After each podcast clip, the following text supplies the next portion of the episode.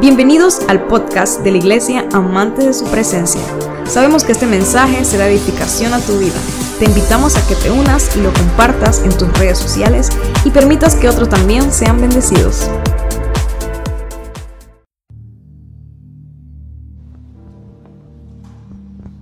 A su nombre.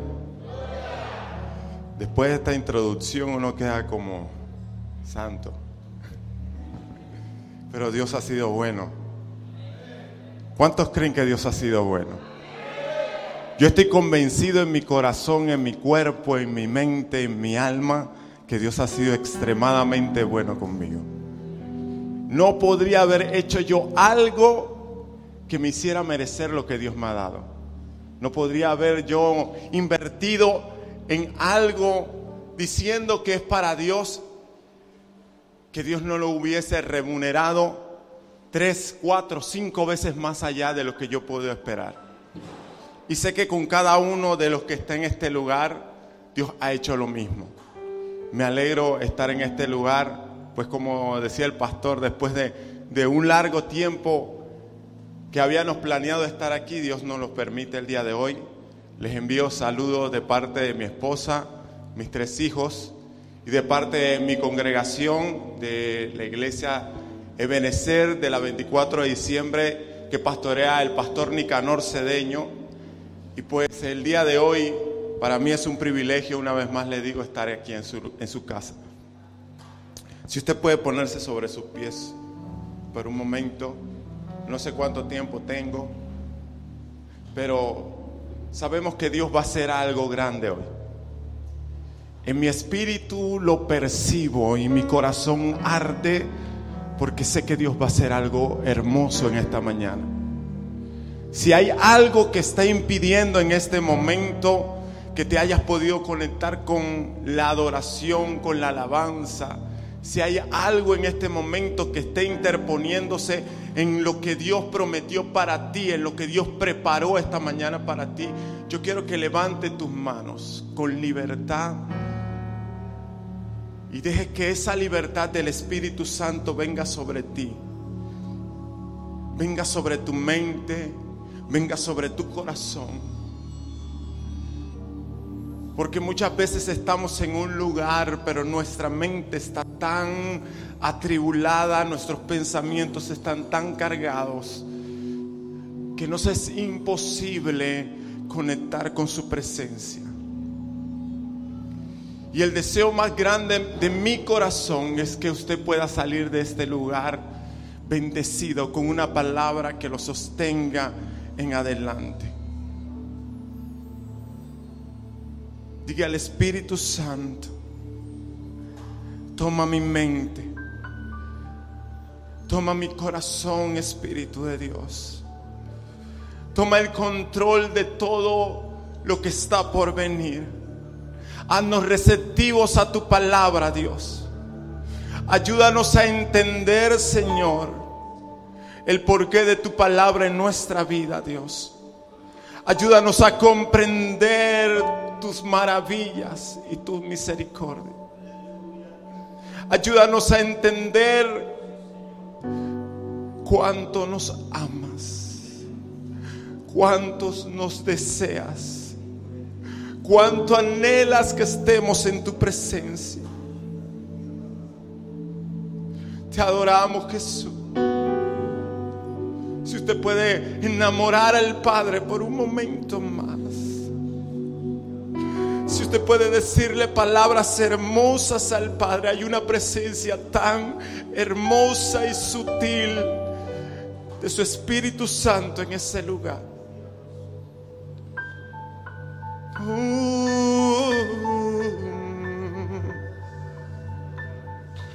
Tu presencia llena ese lugar.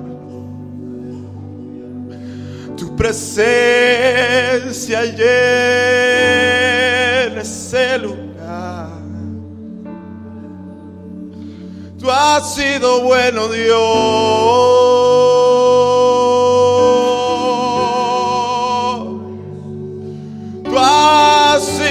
Bueno Dios.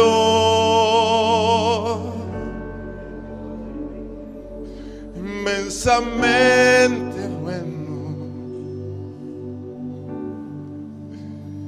inmerecidamente bueno conmigo.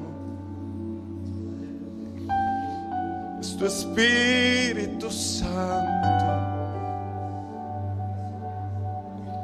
Es tu Espíritu Santo. Está en este lugar. Te entrego esta palabra, Dios. Tal como la pusiste en mi corazón, deseo, Padre, que tú la transmitas a cada uno de los que está en este lugar. Que sus corazones sean corregidos, que sus corazones sean confortados, que su espíritu sea renovado. Una palabra que cambie el pensamiento, una palabra que edifique, una palabra que renueve, una palabra que transforme, una palabra que se, se convierta en un antes y un después en nuestras vidas, Señor. Una palabra que me lleve a alcanzar tu propósito y tus planes para mí, Señor. Te lo pedimos, Espíritu de Dios, y te damos toda honra, toda gloria, toda alabanza por los siglos de los siglos. Amén. Si usted puede darle palmas al Señor. Hay una presencia tan preciosa del Espíritu Santo y yo le pido que no se desconecte. Le suplico que no se desconecte porque Dios preparó este día para cada uno de nosotros. Podemos buscar en Génesis 1.27.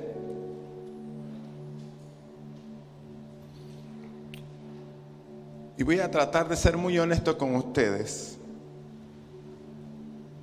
Tengo problemas con las letras pequeñas, así que aquí tengo la batería.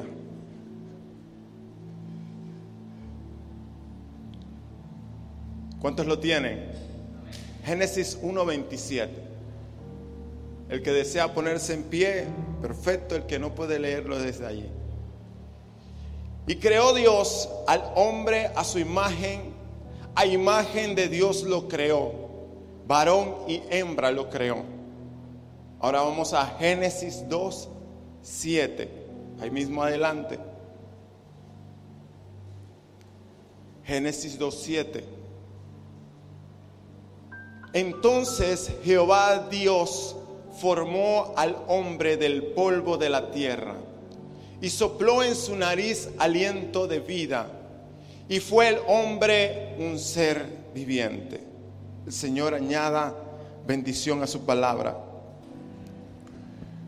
Cuando se acercaban los días para estar aquí, Siempre pido al Señor cuando me toca ministrar una palabra, Señor, indícame qué necesita tu casa, el lugar donde voy. Indícame, Espíritu Santo, qué necesita. Indícame, Espíritu Santo, qué hace falta en casa. No sé si les pasa que cuando usted va al supermercado, usted trata de recordar qué hace falta en casa, qué y usted mentalmente abre la nevera y mira, mentalmente abre la alacena y mira, trata de, de recordar qué hace falta en casa.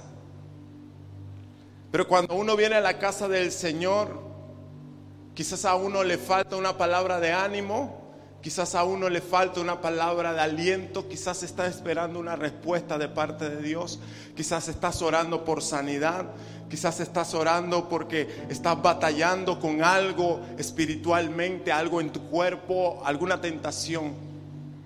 Por eso, en este caso es amplio lo que Dios va a estar trayendo para cada uno de nosotros. Pero cuando yo, yo trataba de, de meditar en qué, el Señor me decía esencia. Esencia. Y iba camino a mi trabajo y el Señor me dice esencia.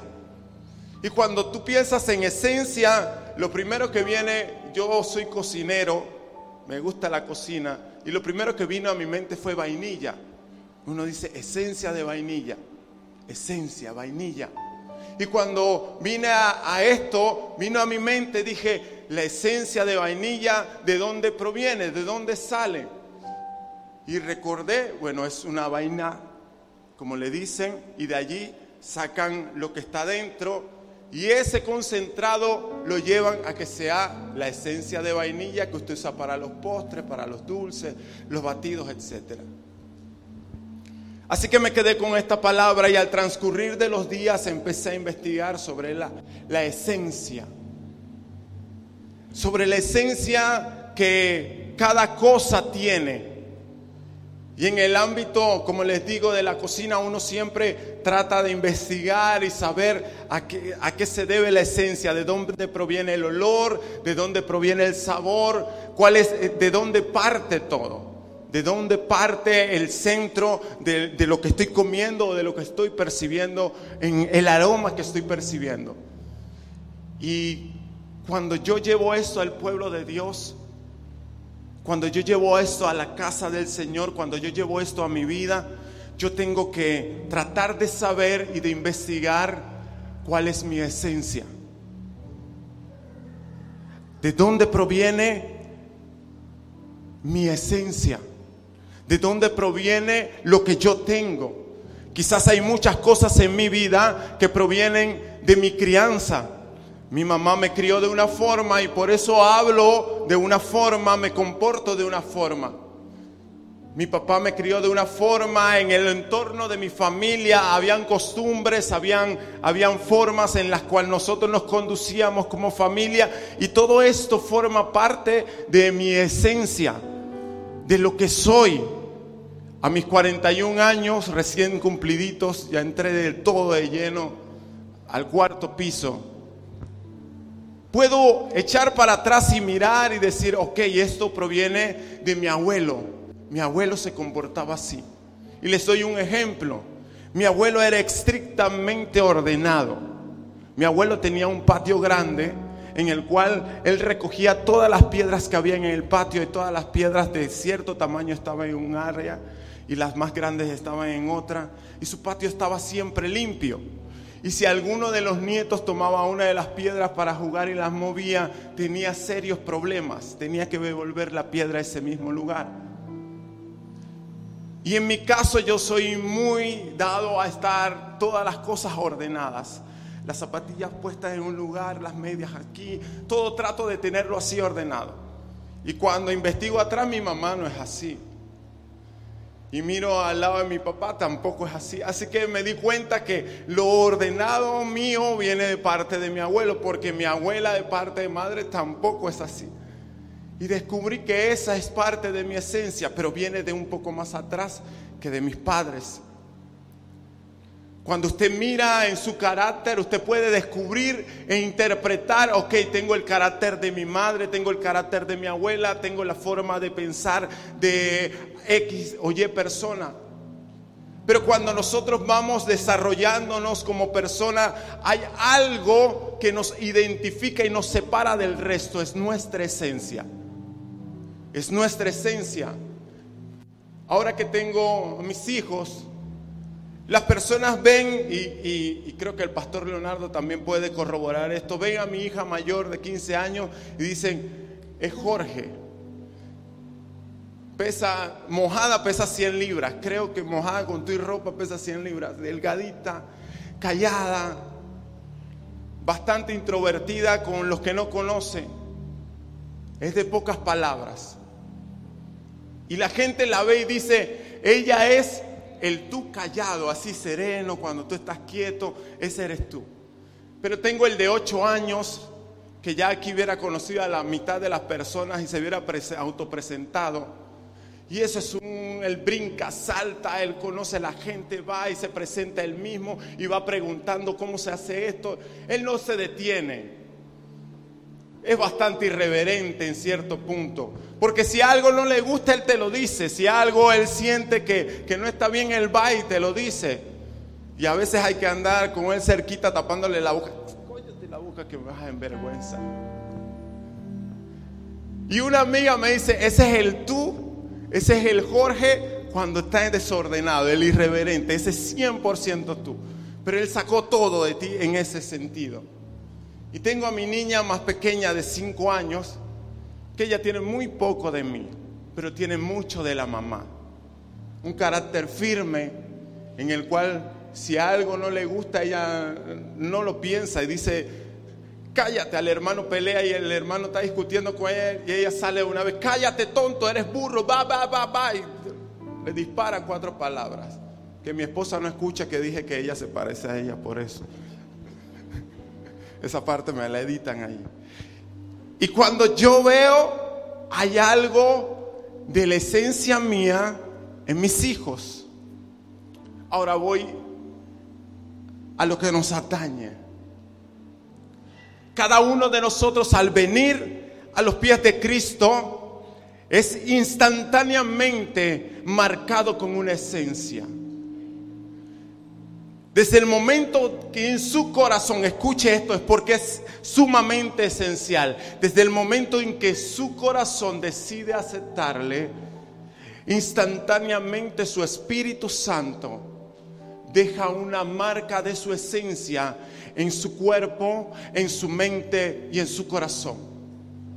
Instantáneamente desde el momento en que decimos sí te acepto, su Espíritu Santo instantáneamente provoca en nosotros cambios instantáneos que van a ser notados a corto, mediano y largo plazo.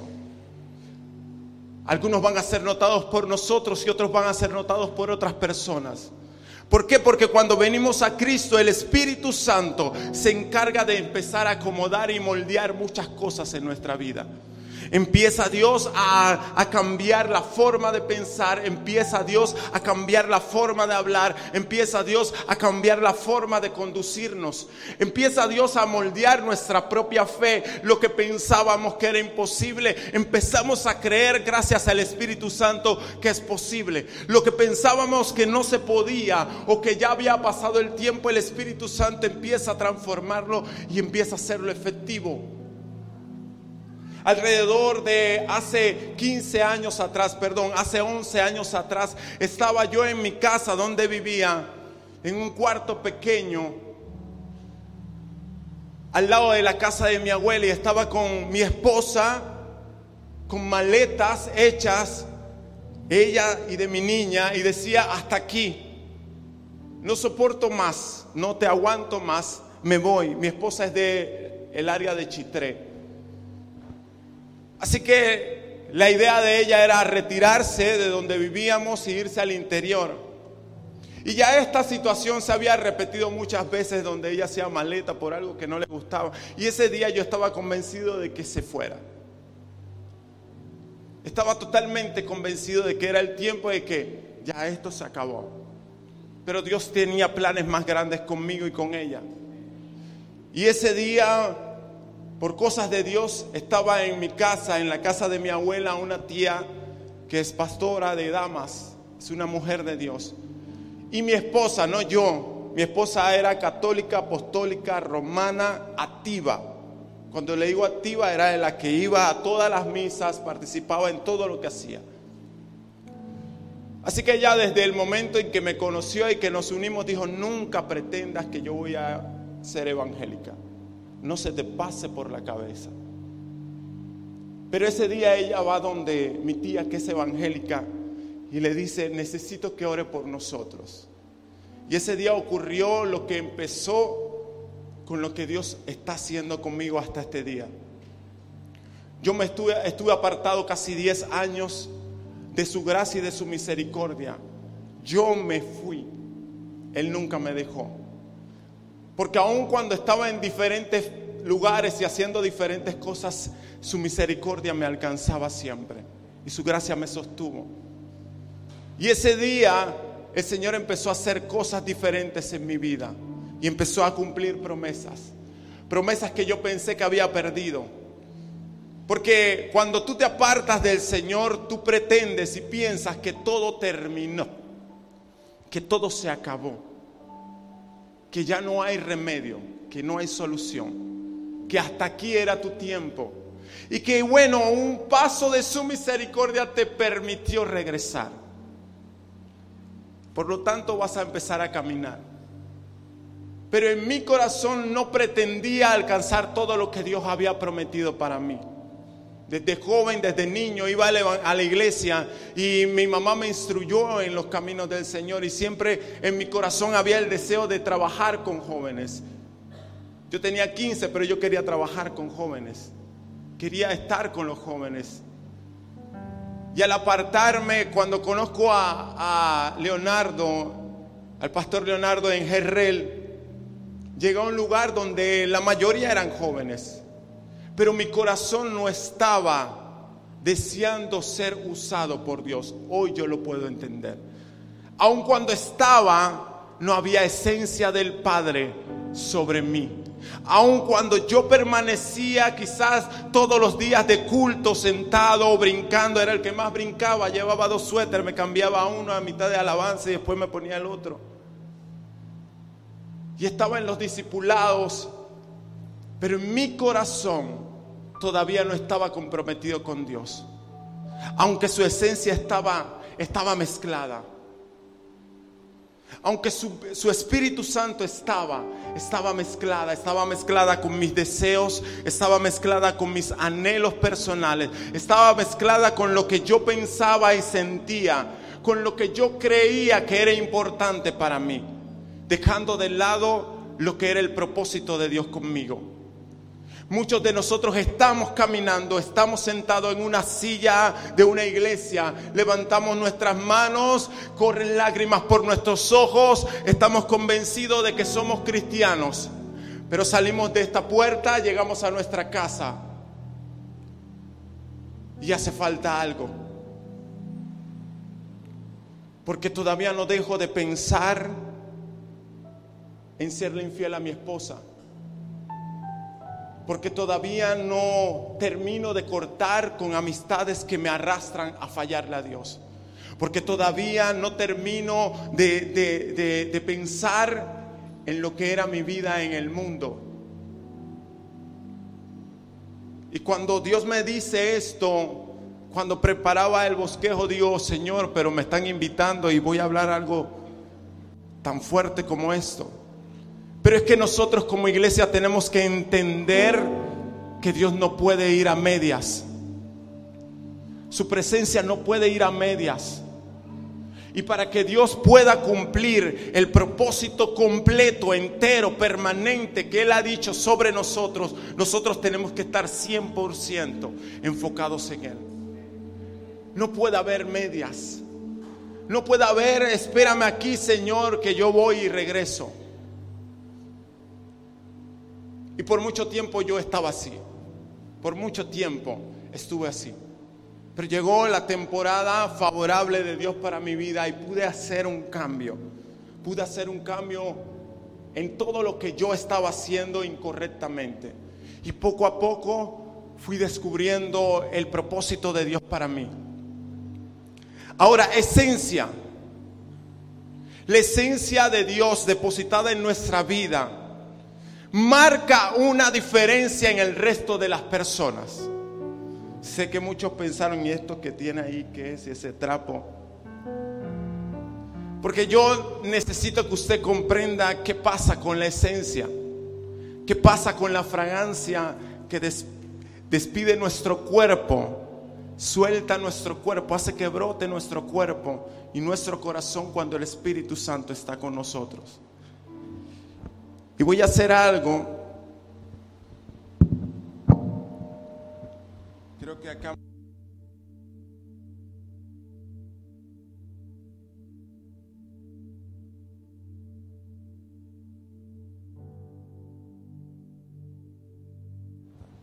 Este es un perfume que dentro de este frasco para usted es imposible, puedes ponerlo.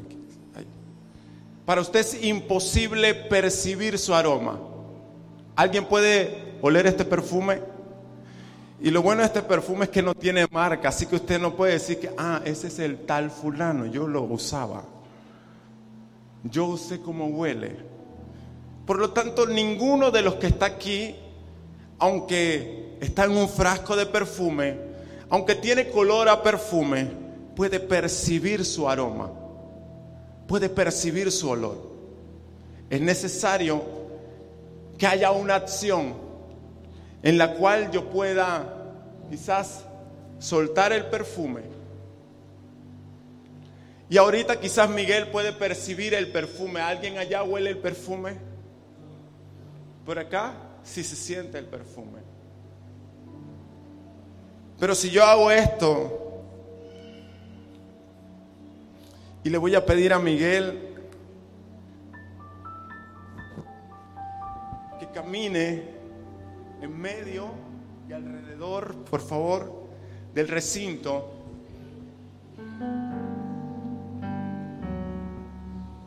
Y usted pueda percibir el perfume de mi esposa. Ese es el perfume de mi esposa. Dijo, no eches tanto. Se percibe el perfume atrás. Se, percibe el olor del perfume allá atrás. Cuando la presencia de Dios está en nuestra vida, me puedo hacer aquí abajo, ¿sí?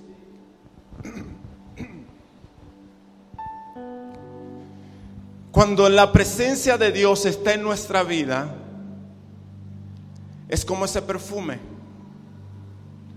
Pero estando en el frasco, sin activar lo que Dios ha depositado sobre su vida, es imposible que alguien pueda percibir lo que el Espíritu Santo está depositando en su corazón.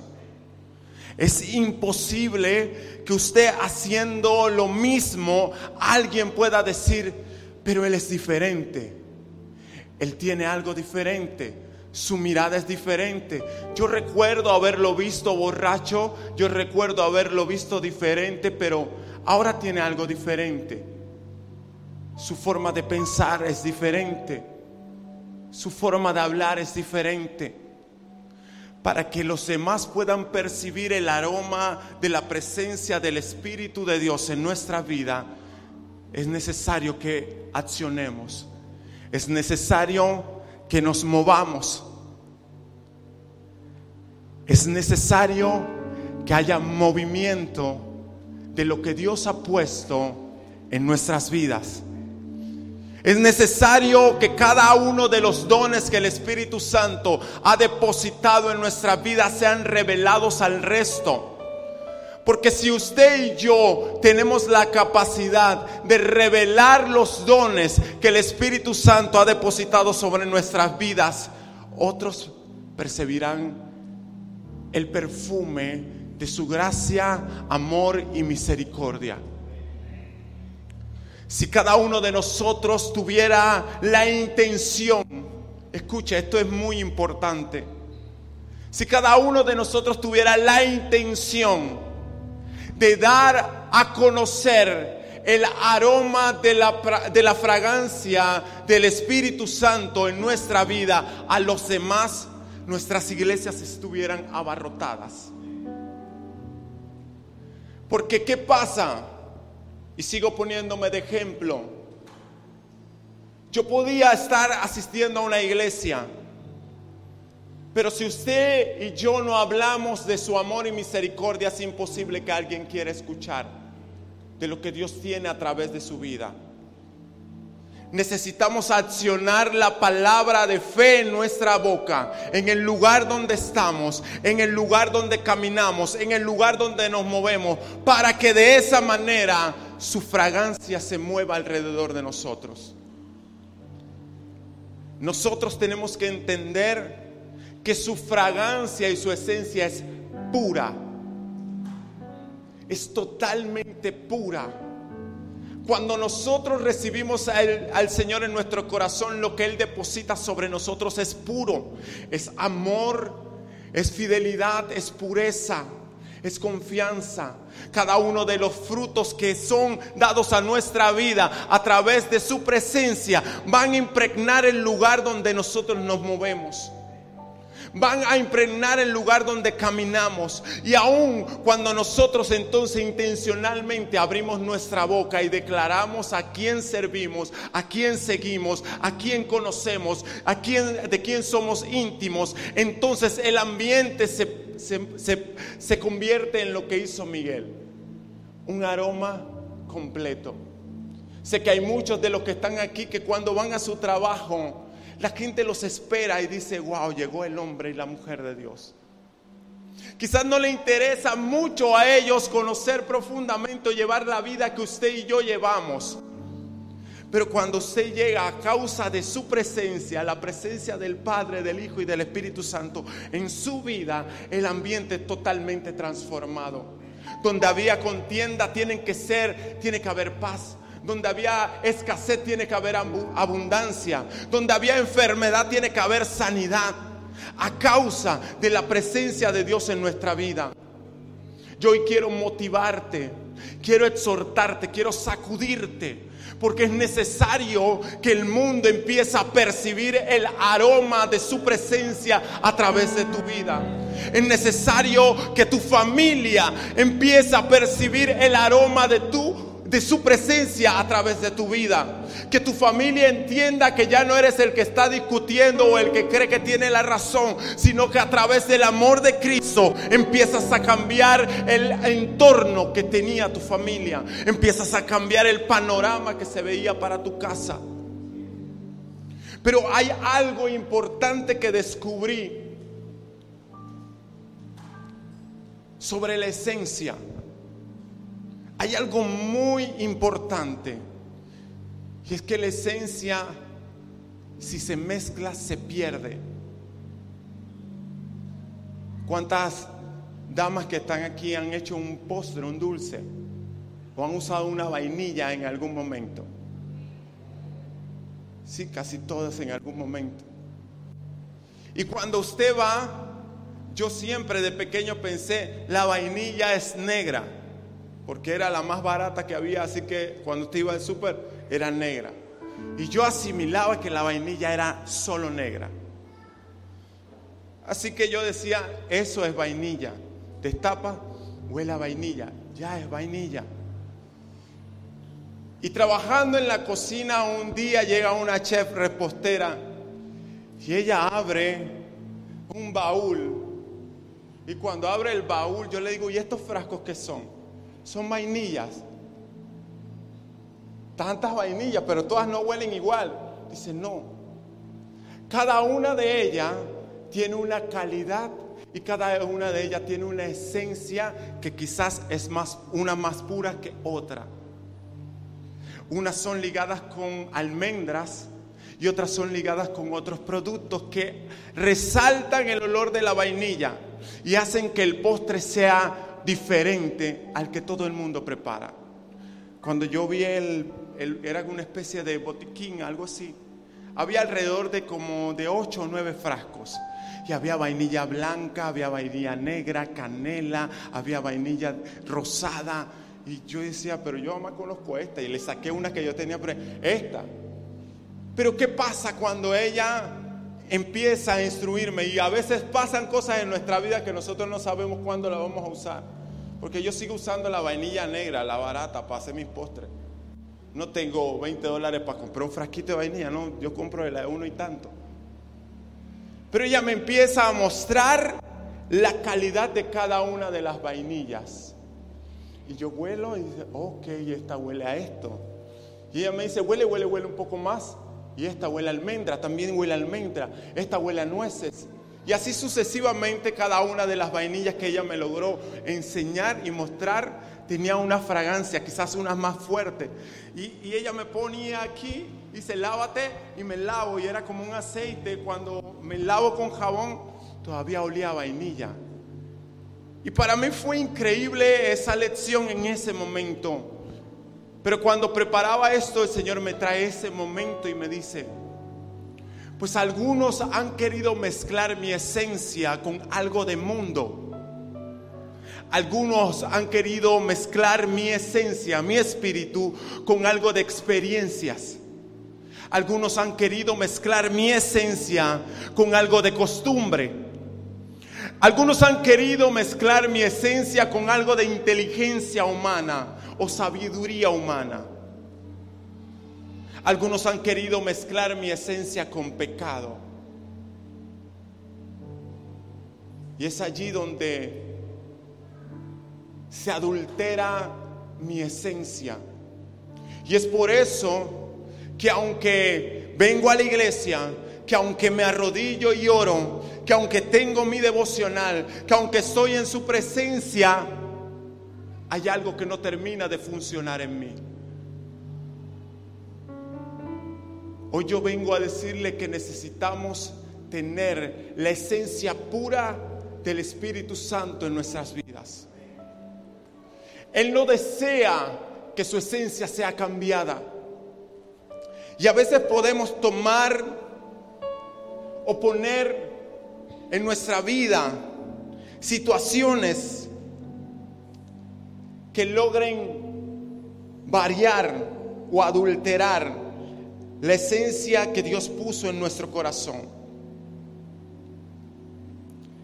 Y les doy esta característica, esta definición. Esencia, conjunto de características, conjunto de características permanentes e invariables que determinan a un ser o una cosa y sin las cuales no sería lo que es. Si nosotros queremos variar lo que el Espíritu Santo quiere hacer en nuestra vida, ya, ya deja de ser el Espíritu Santo. Si nosotros queremos moldear lo que el Espíritu Santo está demandando en mi vida, lo que el Espíritu Santo quiere corregir en mi vida, moldearlo para que se vea un poco más cómodo para mí, para que no me confronte tanto, para que no sea tan difícil para mí, aun cuando Dios me dijo, déjalo, apártate, quítate. Y yo digo, pero solamente lo voy a hacer los viernes. Y todo el resto de la semana es para ti, Señor. Estoy adulterando lo que Dios dijo y lo que Dios depositó sobre mí. Su esencia deja de ser pura y deja de convertirse en esencia. Parte o característica fundamental o más importante de algo. Y aquí es donde yo leía en Génesis 2.7 y entonces Jehová Dios formó al hombre del polvo de la tierra y sopló en su nariz aliento de vida y fue el hombre un ser viviente. Desde la creación Dios sopló sobre nuestro cuerpo aliento de vida. Desde la creación nosotros poseemos la esencia del Padre en nuestro ser. Desde la creación hay un propósito con cada uno del ser humano. Desde su nacimiento, desde antes de ser concebido, Dios tenía un plan escrito para su vida. Y quizás las circunstancias, quizás los problemas, quizás las dificultades te trajeron a ese lugar. Pero sigues diciéndote hay algo que no tengo, hay algo que me falta, hay algo que no consigo. Hay algo que todavía me, me, me estorba. Y pueden haber muchos factores que adulteren la esencia 100% pura del Espíritu Santo. Y una de las cosas que el Señor me ha inquietado en cada lugar que he ido es hablar acerca de los sentimientos. Porque muchas veces nosotros podemos estar totalmente convencidos totalmente, escuche esto, totalmente convencidos de que estamos caminando en el lugar correcto, pero con un corazón totalmente lleno de rencor, de ira, de tristeza. Un corazón que dejó de sentir amor hace mucho tiempo. Pero yo estoy sentado en una iglesia, yo recibo la palabra, me quebranto a través de la adoración. Pero Dios ha pedido hace mucho tiempo a alguien en especial en esta noche, en esta mañana, en este lugar. Dios le ha pedido por mucho tiempo, ponte a cuenta con tu madre, con tu padre. Y quiero que sepas que el hecho de que no hayas conseguido el deseo de tu corazón de servirle a Dios de la manera en como lo deseas, de la manera en como Dios lo dijo, es porque has estado evadiendo algo que Dios pidió exclusivamente a tu vida. A mis 19 años mi mamá se deja y se separa con mi papá. Y cuando ellos se separan, yo le digo, mamá, me voy contigo. Y mi mamá me dice, no, yo tengo otra persona, no puedes irte conmigo. Y eso creó en mi corazón una herida horrible acerca de mi madre. Para mí, el no verla era lo mismo que verla. El pasar meses sin saber de ella no me interesaba. Estaba sirviendo en una iglesia, estaba sirviendo como líder de jóvenes, pero no sentía el deseo de amar a mi madre. Y por eso puedo hablarlo esto con toda la autoridad. Para mí era igual si ella me escribía o no me escribía. Si yo la veía o no la veía, me daba igual. En teoría en mi corazón no había rencor, no había ninguna herida, solamente que no la extrañaba. Y Dios empieza a demandar de mí, ponte a cuenta con tu madre, ponte a cuenta con tu madre, ponte a cuenta con tu madre. Y cada vez que yo retrasaba el hecho de ponerme a cuenta con mi madre, lo que estaba planeando para el Señor se seguía reteniendo, se seguía deteniendo, se seguía deteniendo. Y entendía que las cosas no estaban funcionando. En casa, en mi casa las cosas no estaban funcionando. En los jóvenes las cosas no estaban funcionando. En mi, en mi intimidad con Dios las cosas no estaban funcionando. Y yo decía, pero si antes funcionaba y no me había puesto a cuenta con Dios porque ahora no funcionan y eres que Dios ya había hablado a mi vida y me había dicho, ponte a cuenta con tu madre. Pero para mí era más importante lo que yo sentía, lo que yo deseaba. Y no fue hasta un momento en donde Dios me lleva, como siempre muchas veces nos les toca a Dios llevarnos al último paso. Al último paso, el despeñadero o haces lo que te he mandado hacer. Y tomé la decisión de sentarme con mi madre. Mi madre es una mujer de Dios. Como cualquier ser humano que tomó malas decisiones. Pero nunca ha dejado de doblar sus rodillas. Sus rodillas son testigos. Porque hay señas de batallas de guerra en sus rodillas. Cuando yo llegaba de la discoteca borracho y ella estaba en casa, a la hora que fuera ponía sus manos y derramaba lágrimas sobre mí, clamándole y pidiendo a Dios misericordia por mí.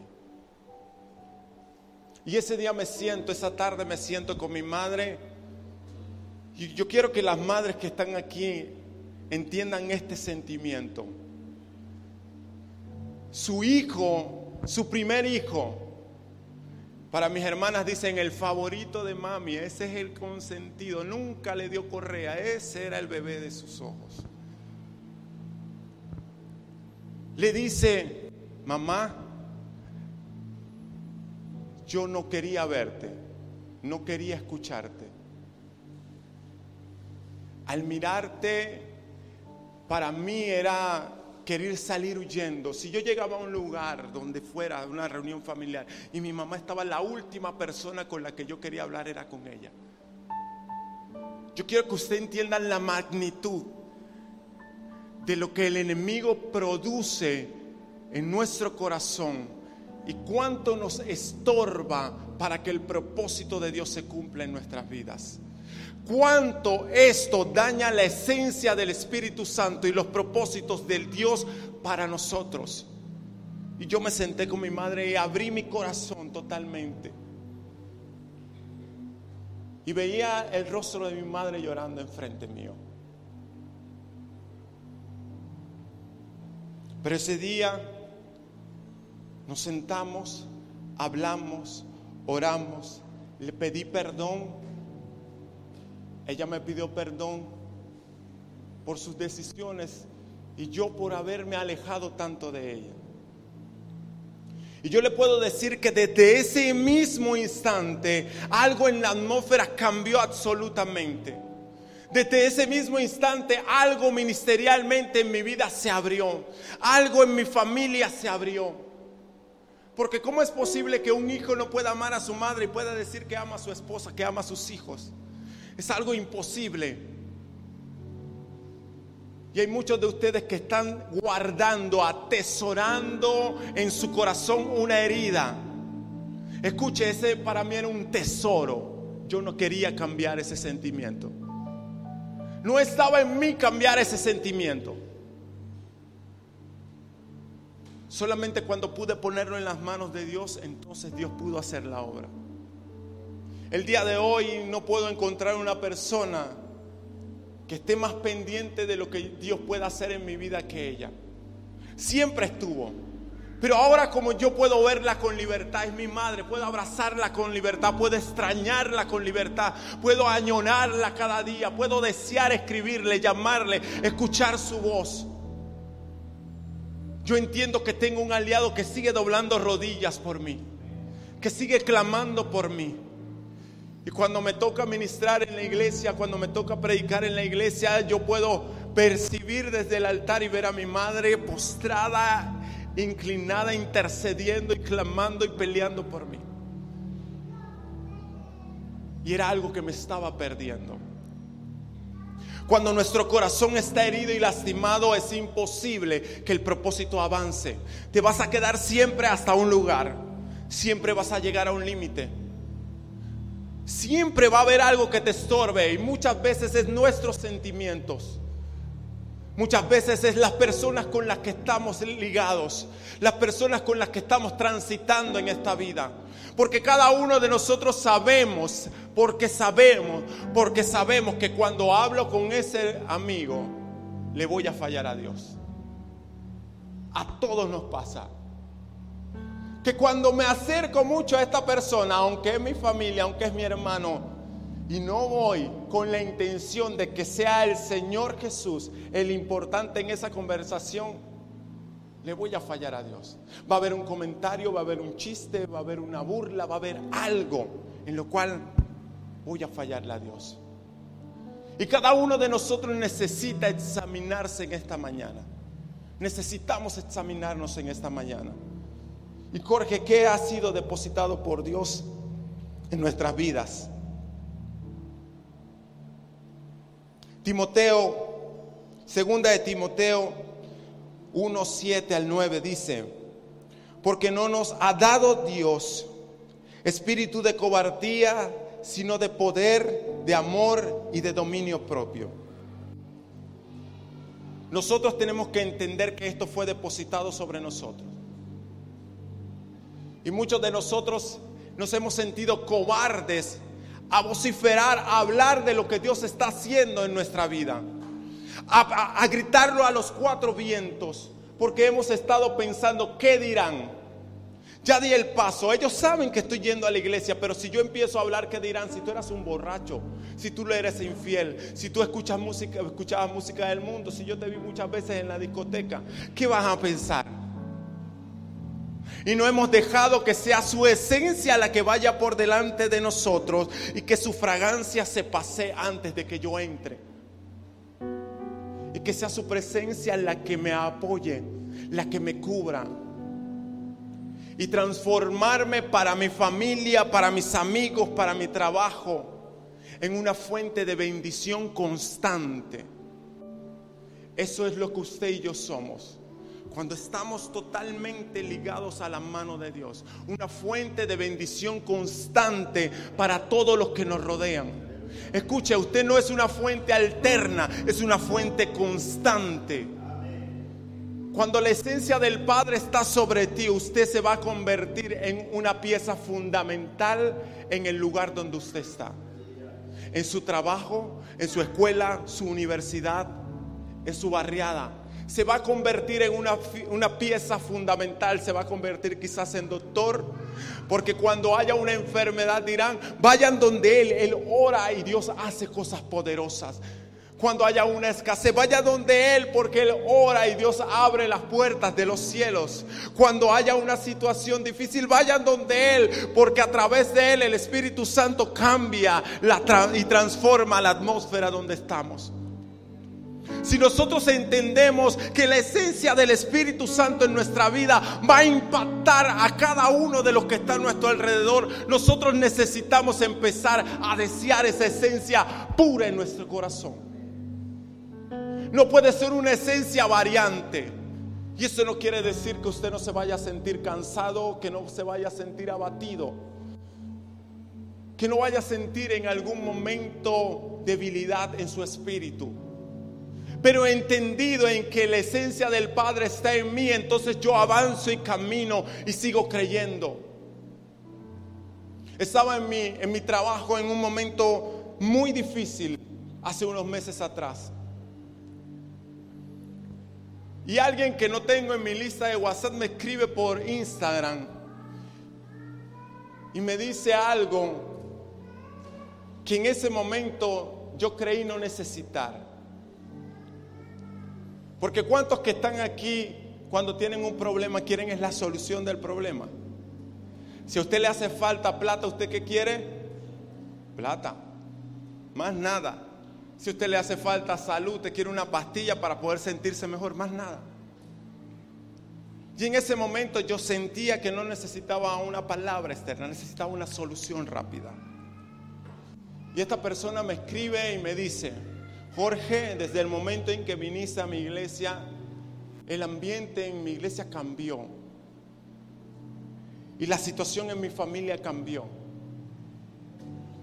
Y quiero que sepa esto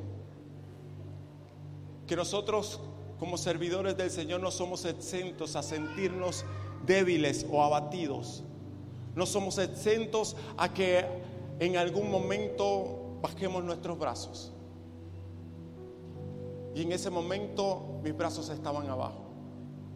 Y cuando esta palabra llega, yo solamente podría llorar porque no entendía todo lo que Dios había hecho y muchas veces olvidamos todo lo que ya Dios ha hecho y estamos mirando solamente la pared que está enfrente y olvidamos ya todo lo que Dios ha hecho.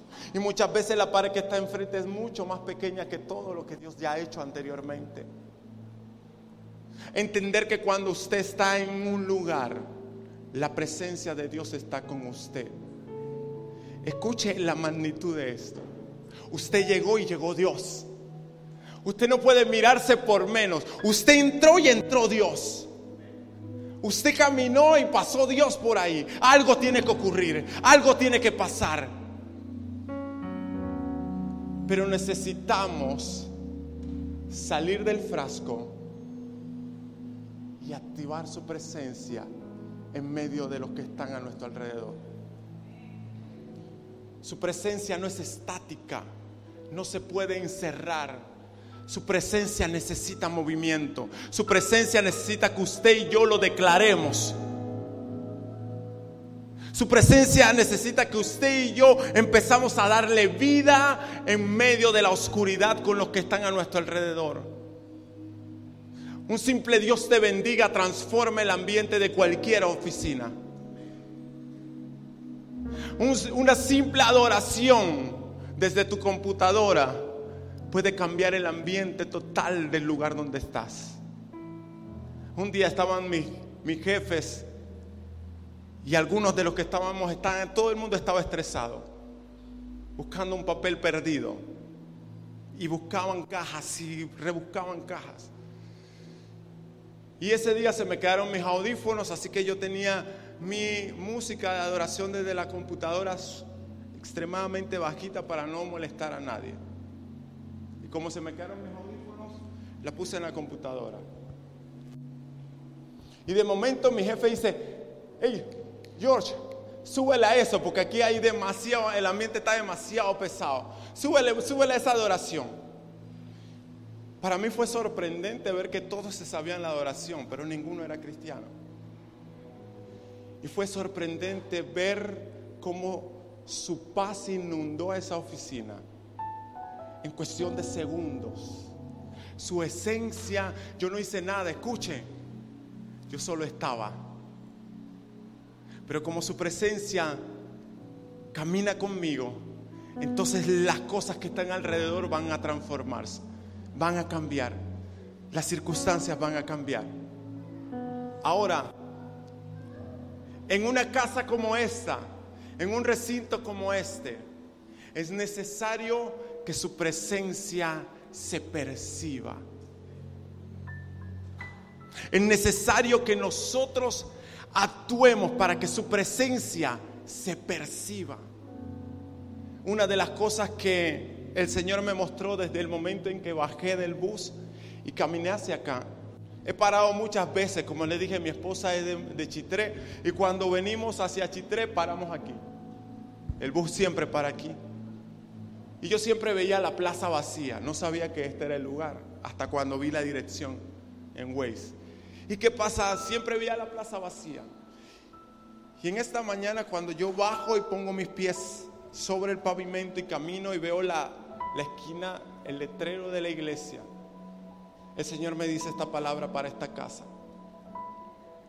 Cada local que está vacío en esta plaza va a empezar a cobrar vida a causa de amantes de su presencia. ¿Por qué?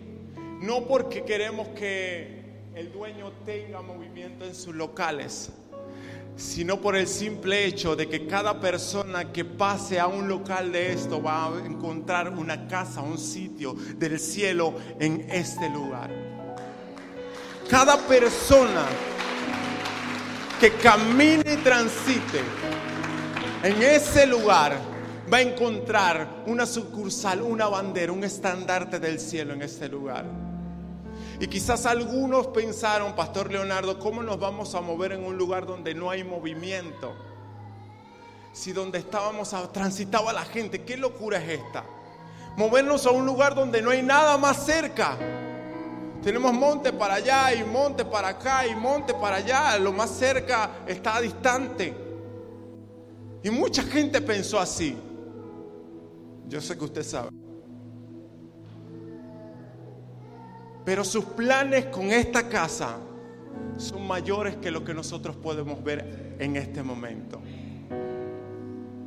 Lo que Dios ha preparado para esta casa es mayor que lo que nosotros podemos ver en este momento.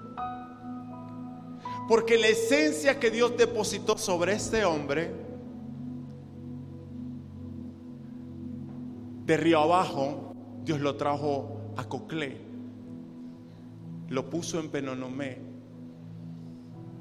Porque sobre este lugar Dios necesitaba una esencia diferente. Dios necesitaba un fluir y un mover de su presencia diferente al que había habitualmente. Y por eso esta iglesia no se va a parecer jamás a ninguna de las iglesias aledañas. Y es por eso que esta iglesia, la presencia, escuche esto, yo quiero, yo quiero que usted entienda esto. Yo quiero que los líderes entiendan esto. Esto yo no lo estoy diciendo para que me inviten nuevamente. Mi espíritu lo percibió desde el momento en que puse un pie aquí afuera. Y delante de los ojos de Dios le digo, Él es mi mayor testigo, que lo que ustedes ven ahora es pequeño para lo que Dios tiene preparado para esta casa. Entiendan esto ahora. Es su responsabilidad. Hay una esencia que Dios depositó sobre él y él ha ido poniendo en cada uno de ustedes. Hay un ADN del fluir de su presencia, del mover de la presencia del Señor que Dios ha depositado sobre él y ha ido cautivándolo a cada uno de ustedes. Y ya usted no adora como adoraba antes a causa de que usted ve como su pastor adora. ¿Cuántos dicen amén?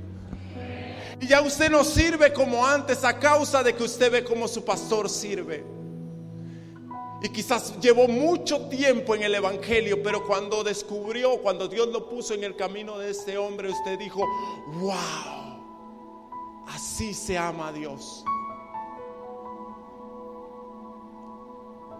Así se sirve a Dios. Yo quiero dejar esto sobre sus hombros y sobre sus corazones. Lo que Dios ha depositado sobre ustedes no puede seguir estático. No puede seguir quieto porque ustedes tendrán estacionamientos abarrotados y el próximo que venga va a decir dónde vamos a parquear los buses. Los de la fonda van a decir hasta aquí no pueden poner más carros de este lado porque los buses tienen que estacionarse en ese lugar. Escuchen lo que Dios les dice este día amantes de su presencia. Es momento de que su presencia se mueva. Es momento que el aroma de su presencia empiece a inundar no solo ese lugar, el lugar donde ustedes se mueven, el lugar donde ustedes están. Músicos, todos los que ministran la alabanza y la adoración, corran al altar. Y usted puede ponerse de pie. Sé que los de multimedia no pueden moverse, pero es con ustedes también. Aquí, aquí al altar.